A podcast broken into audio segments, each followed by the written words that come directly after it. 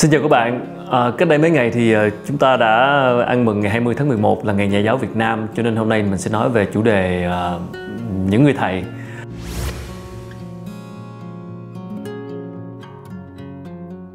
Đến ngày à, uh, 20 tháng 11 thì uh, thì chúng ta là ngày để tôn vinh các thầy cô mà đến bây giờ thì mình mới biết là trên thế giới cũng có một ngày là ngày 5 tháng 10 gọi là ngày World Teachers Day là ngày quốc tế nhà giáo không rõ là các nước người ta ăn mừng cái ngày này như thế nào nhưng 20 tháng 11 Việt Nam thì chắc chắn là một ngày rất là rộn ràng. Mọi người thấy trên Facebook rất nhiều các status chia sẻ cảm ơn thầy cô. À, điều này cũng dễ hiểu thôi bắt nguồn từ ờ, truyền thống tôn sư trọng đạo của người Việt Nam. À, không thầy đố mày nằm nên hoặc là một chữ cũng là thầy mình à, nửa chữ cũng là thầy. À, mình nghĩ đây là một truyền thống văn hóa rất tốt đẹp. Tuy nhiên à, thì nó cũng có một số cái hạn chế. À, nếu mà theo một cái tư duy truyền thống kiểu như thầy luôn đúng, trò ít khi nào dám cãi thầy, thì với cái tư duy đó thì người thầy chính là giới hạn của học trò của mình. Bởi vì là khi mà học trò ở Việt Nam ít khi nào có cơ hội hoặc là dám phản biện lại thầy hoặc là đặt ra những câu hỏi trái lại với lời thầy dạy.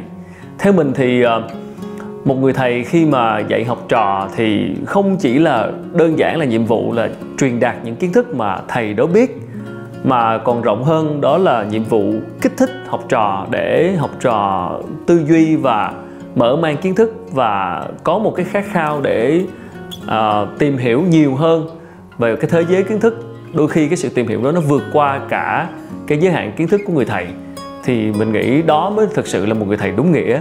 Cũng chính là cách để người thầy uh, vừa vừa dạy nhưng vừa học vừa củng cố vừa hệ thống hóa lại cái kiến thức của mình và thông qua quá trình tương tác với học sinh và kích thích học sinh để học tốt hơn thì chính người thầy cũng sẽ tự mở mang cho mình. Cho nên theo quan điểm cá nhân của mình thì nếu một người thầy trong quá trình đi dạy mà không học được một cái gì đó mới qua bao nhiêu năm cũng như vậy thì đó là một người thầy thất bại. Và nhìn rộng ra thì đó là một nền giáo dục thất bại. Cho nên uh, cuộc đời của mỗi con người chúng ta uh, không chỉ học từ trong nhà trường mà thực sự là chúng ta còn học được rất nhiều từ những người có cái nhiệm vụ là kích thích chúng ta để chúng ta tìm hiểu nhiều hơn những cái mà chúng ta cần biết. À, nói như vậy thì trên thế giới này trên cái cuộc đời của chúng ta này chúng ta sẽ gặp được rất nhiều người thầy.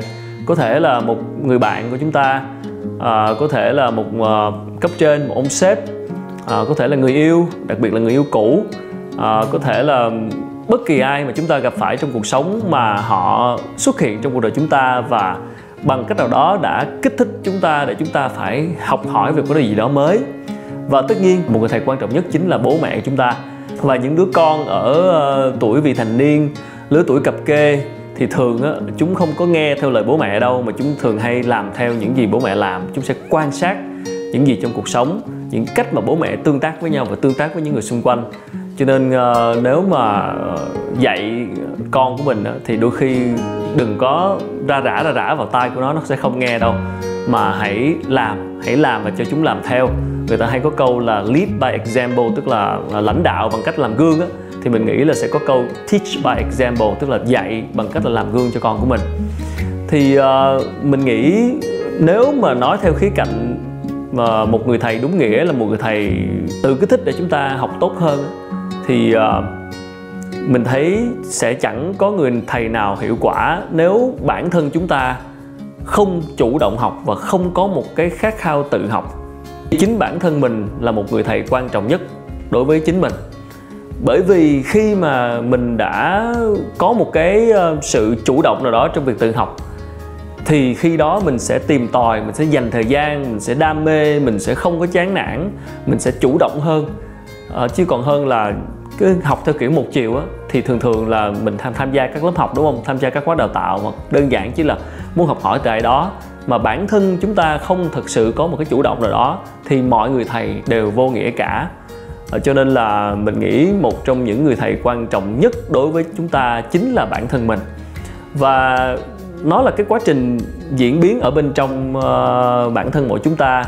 Ờ, sự đấu tranh giữa các luồng tư tưởng uh, giữa giữa lý trí hay là con tim những cái gì mà chúng ta muốn những gì chúng ta phải làm sẽ luôn có sự đấu tranh và trong suốt quá trình ờ, mà chúng ta sống trên đời này sẽ luôn có những cái cái, cái va vấp như vậy. Và cái sự tương tác giữa trong nội tâm của mình cũng không khác gì việc là chúng ta tương tác với những người thầy ở bên ngoài. Bởi vậy cho nên là đó sẽ là những cái buộc phải diễn ra những cái lỗi lầm những cái thành tích những cái vui buồn, những cái diễn ra trong chính cái quan điểm của chúng ta khiến mà chúng ta đôi khi phải tự thay đổi quan điểm của mình. Khi mà mình nghiệm ra một điều gì đó, thì thực sự đó là lúc chúng ta đã học được một điều gì đó mới tự sáng ra cho mình. Ông Jeff Bezos, sáng lập của Amazon, có nói một cái câu trong bài phỏng vấn gần đây. Ông nói là cái cách để mà ông nhìn ra những người thông minh là gì? Những người thông minh không phải là những người lúc nào cũng đúng. Chúng ta thường hay nghĩ như vậy, đúng không? Những người thực sự thông minh là những người mà luôn có thể chứng minh là họ sai. Tức là họ luôn họ luôn question, họ luôn tự vấn, họ luôn thử thách chính bản thân họ, thử thách chính cái quan điểm của họ trong suốt quá trình họ trải nghiệm cuộc sống. Thì những người mà thường xuyên hay phải thay đổi cái quan điểm của mình, thường xuyên nghiệm ra cái gì đó trong suốt quá trình sinh sống thì những người đó mới thực sự là những người có thể trở nên thông minh hơn. Chứ không phải là người mà bảo, lúc nào tôi cũng là đúng hết, lúc nào tôi cũng là giỏi hết, tôi đã có kinh nghiệm nhiều năm trong lĩnh vực này rồi, chắc chắn là bạn phải nghe theo tôi nói theo kiểu của Jeff thì chắc chắn là ờ, chắc là ít ông thầy hay ít ông chuyên gia nào ở Việt Nam có thể, thể, thể được xem là thông minh. Bởi vì là ở Việt Nam thì kiểu như là thầy lúc nào cũng đúng chuyên gia lúc nào cũng đúng cả. À, chúng ta sẽ luôn phải tự question tự tự vấn mình và tự thử thách mình để chứng minh là mình sai để mình từ đó mình học ra cái gì đó mới. Và ông bà ta cũng nói một câu mà tôi nghĩ là không bao giờ sai đó là học là phải đi đôi với hành à, thực sự là nếu mà chỉ học không chỉ tự nghiệm không tự sáng ra mà theo kiểu là mình chỉ nhận ra thôi mà mình không có không có thực hành trong cuộc sống á, thì rõ ràng những bài học đó cũng chỉ là mãi chỉ là lý thuyết. À, cuộc đời chúng ta đi học 12 năm ờ, từ tiểu học cho đến phổ thông rồi 4 năm đại học rồi uh, có thể thêm 2 năm cao học rồi các khóa học này kia cán hạn mình cho là khoảng tầm uh, coi như cho chẳng 20 năm ngồi trên ghế nhà trường đi thì nó chả là đáng là bao so với cuộc đời của một con người. Và cái quá trình học nó sẽ diễn ra liên tục, không chỉ là lúc trên ghế nhà trường. Chính vì vậy cho nên từ lúc mà bạn rời ghế nhà trường thì mình nghĩ mới chính là lúc mà mình thực sự bắt đầu bước chân vào việc học. Bởi vì khi đó thực sự những cái điều mà mình học nó mới tác động đến cuộc sống của mình.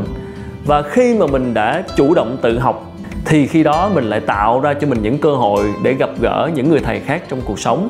Và chính những người thầy khác trong cuộc sống lại quay trở lại giúp kích thích chính bản thân chúng ta để chúng ta học cái gì đó mới và tự chúng ta học từ chính mình nữa. Cho nên là mình nghĩ cuối cùng thì cái điều quan trọng nhất vẫn là cái kỹ năng tự học. À, trong một quyển sách mà mình rất là thích à, tên là tôi tự học. Xuất bản cách đây khá lâu rồi năm năm 1959 của học giả Nguyễn Duy Cần. Đây là một tác giả mình rất là thích.